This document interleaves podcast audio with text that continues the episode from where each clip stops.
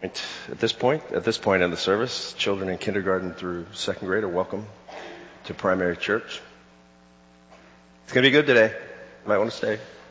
Just kidding. Anyhow, uh, we're looking at Luke chapter 12. Uh, if you have a Bible, you can turn to your Bible to Luke chapter 12, verse, starting at verse 13 or so. If you don't have a Bible, you can look in your order of worship. There's the text that we're looking at. You can use your phone or you can use any other device you'd like. So. I say to you, hear the word of God. Someone in the crowd said to him, Teacher, tell my brother to divide the inheritance with me.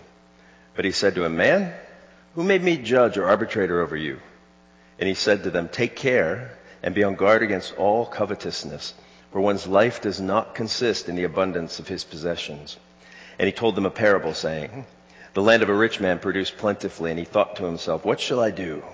For I have nowhere to store my crops. And he said, I will do this. I will tear down my barns and I'll build larger ones and there I will store all my grain and my goods. And I will say to my soul, soul, you have ample goods laid up for many years. Relax, eat, drink, and be merry. But God came to him. God said to him, fool, this night your soul is required of you. And the things you have prepared, whose will they be? So is the one who lays up treasure for himself and is not rich toward God. Let's pray. Father, I pray this morning that you would come and you would open the eyes of the blind and the ears of the deaf. I pray um, that as we sort of get into an, uh, what might be a meddlesome topic for some folks, that you would actually make the gospel clear, that you would make a, a, your, what you would have us know clear. I pray that you'd be in my head and in my thinking and in my heart and in my understanding and in my mouth and in my speaking. In Jesus' name we pray these things. Amen and amen. I'm going to start things a little differently than I did last service. I'm going to start with a question. And the question is, is this. Ask yourself this question. If, if I had more money, I'd spend it on fill in the blank. If I had more money, I would spend it on X. You know, you think about it. And so what I'm getting ready to tell you is an absolutely true story, and I wonder if it happens to anyone but preachers when they have to talk about money. So Monday afternoon, I do most of my sermon preparation. And, and I come up with these kind of questions, and I think, oh, which one should I use? And when I open, and so the question is, if I had more money, I'd spend it on X. Tuesday afternoon, Judy and I received a windfall check in the mail that, while it wouldn't have been life changing, it certainly had us thinking huge family vacations. I mean, we had Cabo, we, we, we had any place in the world we wanted to go. We were just debating. It was a glorious time. And then on Wednesday, I remembered that I called the roof guy to come out. Remember the storm we had a couple weeks ago? Well, uh, some, I came outside one morning. There was some tar paper on the ground. And I thought, well, I better call the roof guy to look at this thing. Thursday, the roof guy gave me his estimate, which was exactly $25 less than the huge check we'd gotten on Tuesday.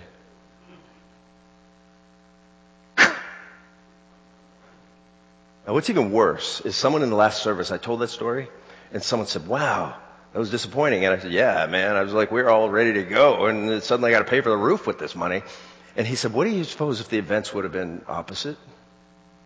I said, what do you mean? He said, what do you think would, how would you have felt if you have gotten the bill for the roof first and then gotten the check? Well, then I, oh, praise the Lord, he provided for me.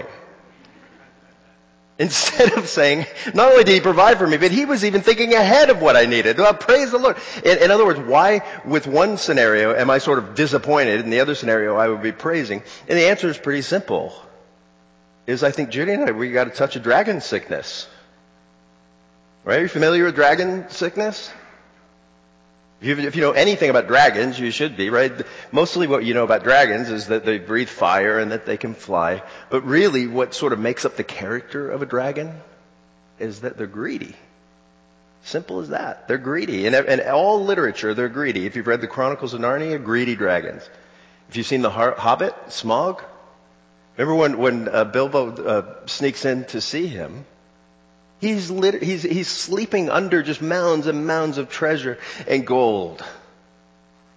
And how much does a dragon need? Just a little bit more. Always just a little bit more. And when they finally get rid of, of Smaug and the, the dwarves come to take over the rightful possession of, of the lonely mountain, their home under the mountain. Do you remember what happens to Thorin Oakenshield? Have you seen The Hobbit? He almost shuts down because he is overcome with dragon sickness. He doesn't, he, he has so much stuff that he doesn't know what to do with it, and yet he can't help but think of wanting more. And, and it's his character begins to be twisted. As we look at today's text, it's really at the end of the day, it's about dragon sickness.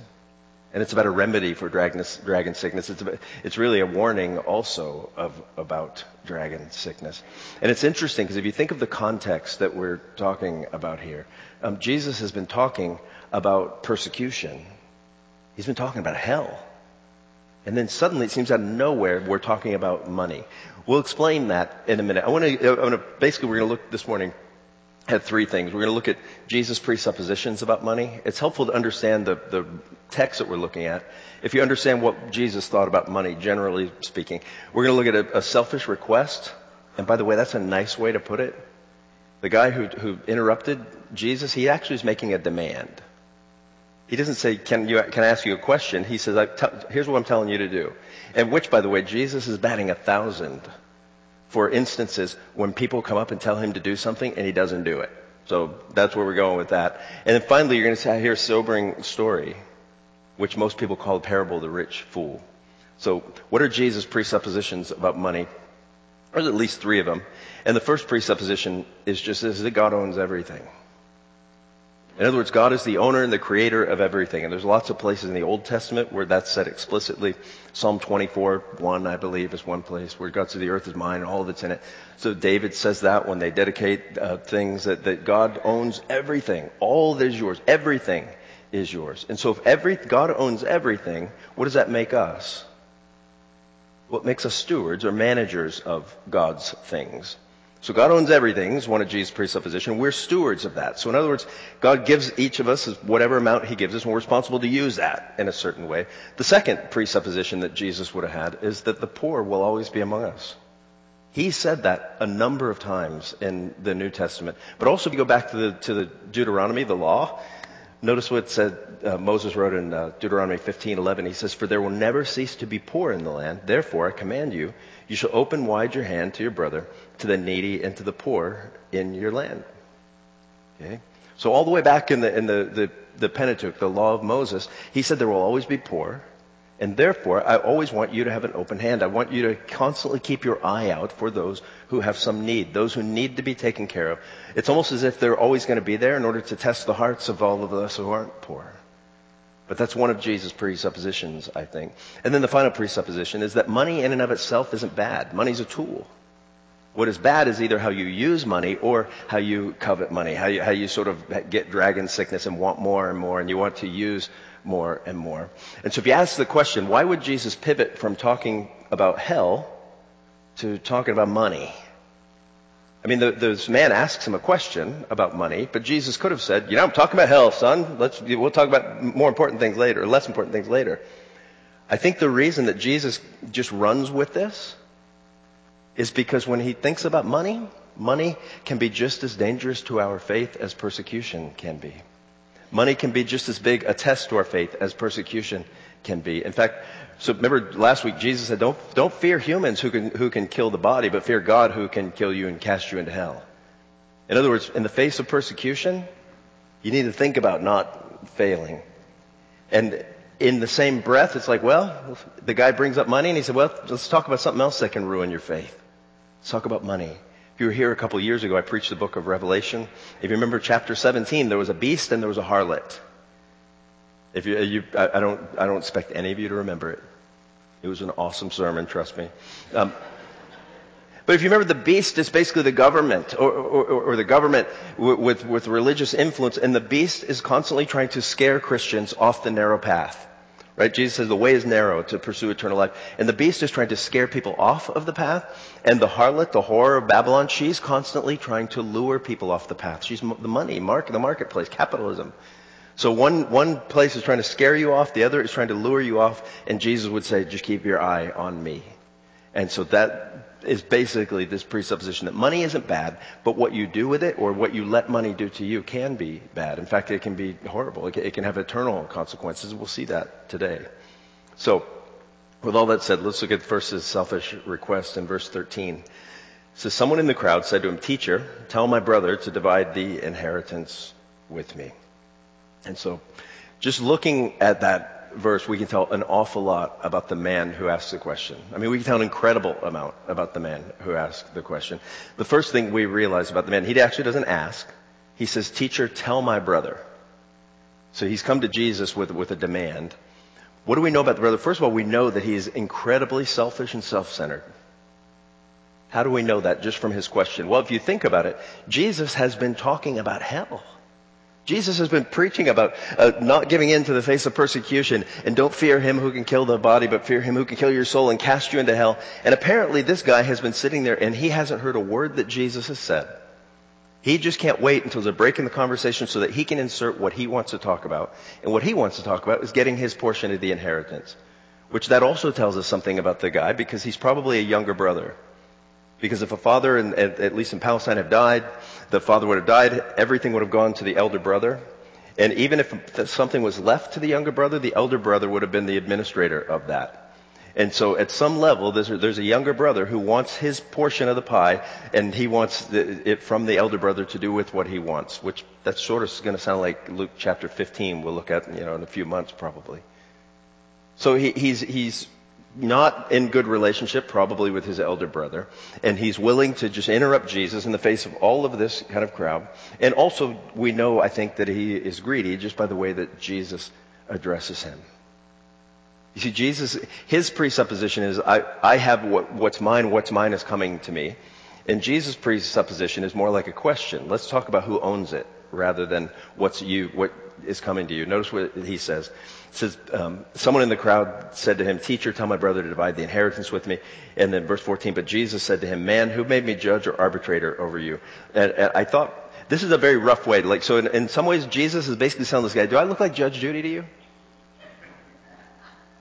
He, but I, I'm doing that on purpose because Jesus really is speaking very roughly to the man. He doesn't say friend, catch me on the, you know, catch me on the down low, catch me somewhere else, or let's talk offline later. He doesn't call him a friend, and he doesn't even say, sir, this is the wrong time to talk about this. He says, man? It's a, it's a very rough form of address. Man, who made you, who, what makes you think that I'm judge or arbitrator over you? In other words, Jesus is basically telling, you know, I've got bigger fish to fry. I didn't come to, to earth in order to, to arbitrate over a small claims court. That's not why I'm here. I came to seek and save the lost, he'll eventually tell us. And so What's he say next? Jesus actually begins to, to basically school this guy, but he tells the whole, he's, the whole congregation gets to listen that he's talking to. And he said to them, take care and be on guard against all covetousness, for one's life does not consist in the abundance of his possessions. And the word there in Greek is pleonexia, which isn't exactly greed, but I wrote the definition. It says the acquisitive attitude of always wanting more beyond what we even need. So the man is asked a question, and Jesus doesn't immediately, he didn't just, he doesn't sort of spank him directly, but he tells the crowd, beware of covetousness. Beware of dragon sickness. Beware of always wanting more. Why? Because your life doesn't consist in the abundance of your possessions. That your life doesn't, in other words, the, the stuff that you have is not what could, makes you up. And the stuff that makes you, uh, that, that you have isn't life at all. I remember when I became a Christian and, and when I was 18 years old, Someone wrote in the front of a Bible they gave me, this is eternal life, to know God and His Son, Jesus Christ. So life is different than just the stuff we can collect, and we're going to find out why that is, because Jesus tells a parable. And so he has this sort of selfish demand where this, this man sort of interrupts, and Jesus takes the opportunity to teach them all about possessions. And so what is the, the sobering story we have here? You're going to notice, I'm going to call the man Mr. Mr. Barnes. Right? It's easier to call someone a name than just to say the rich fool over and over again. But notice the parable Jesus says. And he told them this parable saying, the land of a rich man produced plentifully, and he thought to himself, what shall I do? For I have nowhere to store my crops. And he said, I will do this. I will tear down my barns and build larger ones, and there I will store my grain, my goods. I will say to my soul, soul, you have ample goods laid up for many years. Relax, eat, drink, and be merry. But God said to him, Fool, this night your soul is required of you, and all things that you have prepared, whose will they be?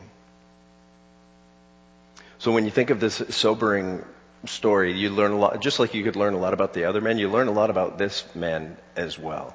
There's a sense in which this, this Mr. Barnes and our text, there's a sense in which, um, if the template through which we were looking at this story was American capitalism, at the end of the story, assuming God didn't come in and take his life, at the end of the story, he would have been gotten phone calls from CNBC, from Fox, from MSNBC. Everyone would want to interview him as to how he had achieved such great success. He would have been on boards of corporations because he, he actually, according to the, the American form of capitalism, as we understand, it, he is a great businessman. If life is about making money and acquiring possessions, this guy has nailed it. How do we know that? Notice what he says. So the first thing we notice about the man in verse 16, it says the land of a rich man produced plentifully. So two things, even in that verse. One is in a, in a society where most people were sort of subsistence farmers. What I mean by that is, you know, we talk about, you know, living paycheck to paycheck. We're talking about most people would have lived day to day. How much bread they could have made each day, how much, based on how much food they could have brought in. And he, in the middle of this very poor society, is a rich man already. So he's already wealthy. And this man who is already wealthy has produced, his, his fields have produced a surplus. In other words, he has not worked any harder for it. It is a, a gift of grace. But suddenly he now finds himself in the position of having all this extra stuff. He's wealthy and he has a bunch of extra stuff. What should I do with it? That's the question he asks himself. Notice the problem, verse 17. He says, And he thought to himself, What shall I do? For I have nowhere to store my crops. And he said, I will do this. I will tear down my barns and build larger ones, and I will store all my grain and my goods. And I will say to my soul, Soul, you have ample goods laid up for many years. Relax, eat, drink, and be merry. So his problem, eh, his problem is that he doesn't have enough room to store all this stuff. But you also begin to, to, to sense the sort of where, where he's going south. Because did you notice in this, this parable, there are 54 words in the parable, and 18 of the words this, out of the 54 are, are uh, first person pronouns. I, me, my, some version of that. Even when he talks about his stuff, did you notice what he says? He says, I will do this. I will tear down my barns and build large store for my grain, my goods, my soul. He clearly views himself as an owner of things, not as a steward of things. And his problem is I need to build larger barns because in order to store this. Now, why build larger barns and not just build more barns? It's actually pretty genius, right? If you're out to make money, he's a very smart guy. If he built more barns, that would take up more space, which would take away from the available land. He had to grow more crops. So ultimately, he might lose money by building more barns. But by building bigger barns, in other words, by building up instead of building out, he could actually have more space to store and he'd still have just as much land in order to farm. But also by storing the grain, rather than putting it on the market, he can actually just hold it until there's, there, there's a need in the market. In other words, he had the, he could have had this surplus and he could have just dumped it on the, on the market and everyone would have benefited. The poor people would have been able to buy cheap grain, all of this kind of stuff. But he's smart enough to know that if I store it, I can wait until there, there is a shortage in the market. And when there's a shortage in the market and I release it, not only will I have a surplus, but I can make more money on it than I would have otherwise made. He is a good businessman if being a good businessman is what life is all about. But being a good businessman probably isn't the best thing for life to be about. Notice when he says, what is his solution is to build bigger uh, store places. In verse 19, he says, and I will say to my soul, soul, you have ample goods laid up for many years. Relax, eat, drink, and be merry. So his goal in life is nothing more, nothing less than personal comfort. More and more. In other words, we know he's wealthy in the society, so he's already got enough to eat. He's probably got a nice place to live. He's probably got a decent house. He's probably got a, he's probably got a 48 inch TV. You know, not, he didn't have the, the 80 inch yet. Maybe he's got what he needs for sure and more. But he says now that I have all this extra now, I don't have to do anything. Now I can just relax, eat, sleep, and be merry. Now it's helpful to ask a few questions here. You know, I've told you before, I used to work with psychiatrists, and if you work with kids that have ADHD, um, one of the questions that I would tell, the, the worst question you can ask a kid with ADHD is, what were you thinking? Trust me, I know that. My wife learned that a long time ago. What were you thinking? I wasn't thinking about anything. That's the better question. In other words, instead of asking what were you thinking, the better question is asking what were you not thinking? And in this case, for Mr. Barnes, it's probably better to ask what was Mr. Barnes not thinking about? We know what he was thinking about. He was thinking about my barns, my soul, my, my, my, my, my. What was he not thinking about? What he was not thinking about, among other things, he wasn't thinking about his neighbors. He wasn't thinking about the poor. I mean, just by almost definition, the people who lived around him in Jesus' day in Palestine would have been poor. And it, it amazed me as I was thinking about this that here's this guy, this wealthy guy who has a surplus in the middle of mostly poor people that he could have probably changed the lives of everyone around him. And it wouldn't cost him a dime. Think about that. He could have just taken the surplus and just given it to the poor, and it wouldn't have cost him a dime. He would have been no less wealthy, and yet he didn't. He was not thinking about taking care of anyone but himself. He wasn't thinking about his neighbor. He wasn't thinking about the guy down the street. If I, if I release this surplus, he'll be able to have more money in his pocket so he can take care of his family. He didn't think about anything but himself. He just was not thinking about that. He also didn't think that he was a steward. I showed you that. He sees himself as an owner. He doesn't see himself as being accountable to God for all the stuff that God has given him. So in fact, almost in this, this case, he's a practical atheist. God has no place in this man's thinking about what his, he should be doing with his money. He doesn't think about God's mission. In other words, if you look at the Old Testament, there are basically two, two places where, where people who believe in God are, are encouraged and mandated to give. One is to God's mission, and the other is to the, the poor and the needy. Right? In the, the Old Testament, it would have been to the temple, to, for the priests, so that the, the law could go out, so that people could be attracted to, to what they would have known as the gospel. In other words, it's, it's, in our case, it's the local church. Whether you give here or someplace else, that's one of the primary places God expects us to be thinking about when we give. This man didn't think about God's mission, and he certainly didn't think about the people. And the last thing he didn't think about, he didn't think about his mortality. That might have been the most stupid thing. In other words, he, and I've seen this before, he just was going about his life as if he was going to live forever. He was planning his life as if he would live forever. And should you plan your, should you constantly live in fear of death? Absolutely not. On the other hand, should you constantly live as if you're never going to die? That might be even worse.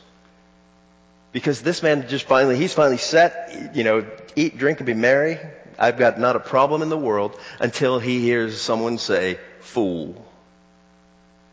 He's a fool. He might be the best businessman who ever lived on one hand, but from God's perspective, he is a fool. Because he doesn't understand the way things really work. Remember when Jesus talked about persecution in hell? He basically was saying you need to take a long-term view of these things because someday you will have to stand before God. Same thing is happening here. This man didn't have any thought in the world that one day God would come and call him to account for the way he had used all of his stuff. And now that day is here.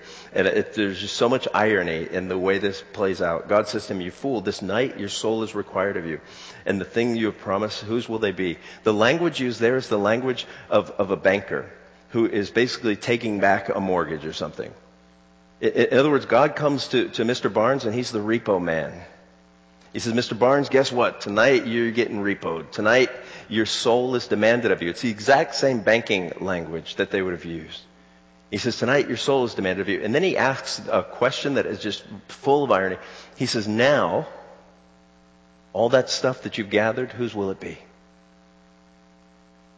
Because it ain't going to do you a dang bit of good with me. It doesn't earn you any place with me. It doesn't help. I could care less if you're rich or poor. Now all the stuff that you've spent your life gathering, whose will it be? Ask yourself that question.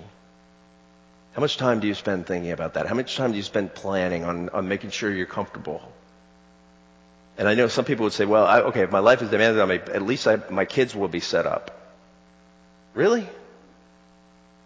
I mean, when you th- when you start reading the Bible and you think about how much money should I leave to my heirs, you know, so, so maybe that's a way around it. God might demand my soul, but at least I'll take my money and, and my kids will be set up. So you're going to set your kids up with the, maybe the greatest danger to anyone's faith. Might not be the smartest thing. In fact, what, I read a story a while back about uh, Warren Buffett. Remember, Warren Buffett, is, he goes back and forth between being the richest man in the country and not, worth about $40 billion or so, I think. And the story, he basically called his son into his office one day and says, son, I'm giving you your whole inheritance right now. And he gave him one share of Berkshire Hathaway stock worth about $90,000. Kid's like, yeah, you got like 40 billion, dude. He said, that's it. I don't want to, you need to figure things out for yourself. And the son, the article I read was by, by the son. The son was glad ultimately because he actually had to figure out his priorities in life rather than just have to just skate on it. And you know, the Bible, Solomon also says, you know, he says, you know, I'm going to make all this money and all this wealth, and after I die, who knows whether my heirs will be wise or foolish with it. I'm not telling you don't take care of your kids. But I'm telling you, there might be bigger fish to fry. There might be bigger things to think about than just making sure I'm taken care of and comfortable and my kids are set. There's another priority here, and it's the priority of this thing called the gospel. Notice how Jesus sort of ties in, he, he applies it actually. He said in verse 21, he says, So is the one who lays up treasure for himself and is not rich toward God. So Jesus' application basically begs this question what does it mean to be rich toward God? Notice he doesn't say the one who gathers, who, who he, he doesn't say so is one who lays up treasure for himself, period. Apparently laying up treasure for yourself is okay, but are you laying up treasure and being rich toward God? Are you, are you uh, gathering treasure, but are, are, what does it mean to be rich toward God? And the simplest answer that I could think of is to be concerned about that which God is concerned about. It's to give toward those things that God is concerned about, which primarily are His mission and His people, or His mission and those people He cares about, which in the Bible, over and over again, it says the poor and the widow and the downcast. And so when you look at your, your finances, the way you handle your stuff, is that a priority? Is it the mission of God's uh, people through, through His church? Whether again, whether you give money here or you give it to, to, to some ministry, is are you becoming more and more generous? Because to the extent you're becoming more and more generous, is the extent to which you're becoming rich toward God, and for taking care of the poor. Is your life geared around? Do you, do you even think of that? I'm always amazed but when I look, think of our country and I read statistics about how many poor people there are and how many people go to bed hungry at night. And the reason I'm amazed is not because the United States is so wealthy, but because Christians are so wealthy.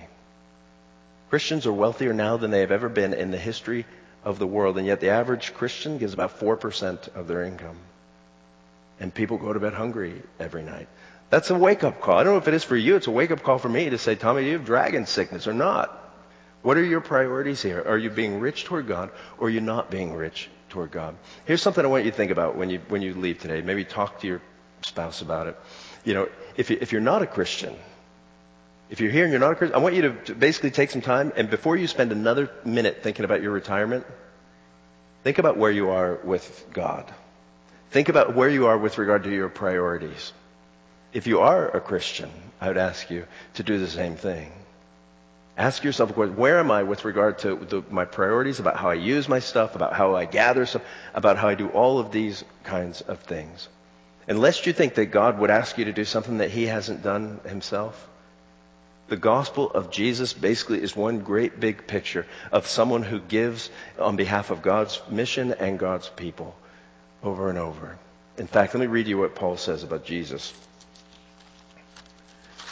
Paul says in 2 Corinthians chapter 8 verse 9 he says for you know the grace of our Lord Jesus Christ that though he was rich yet for your sake he became poor so that by you his poverty might so that you by his poverty might become rich.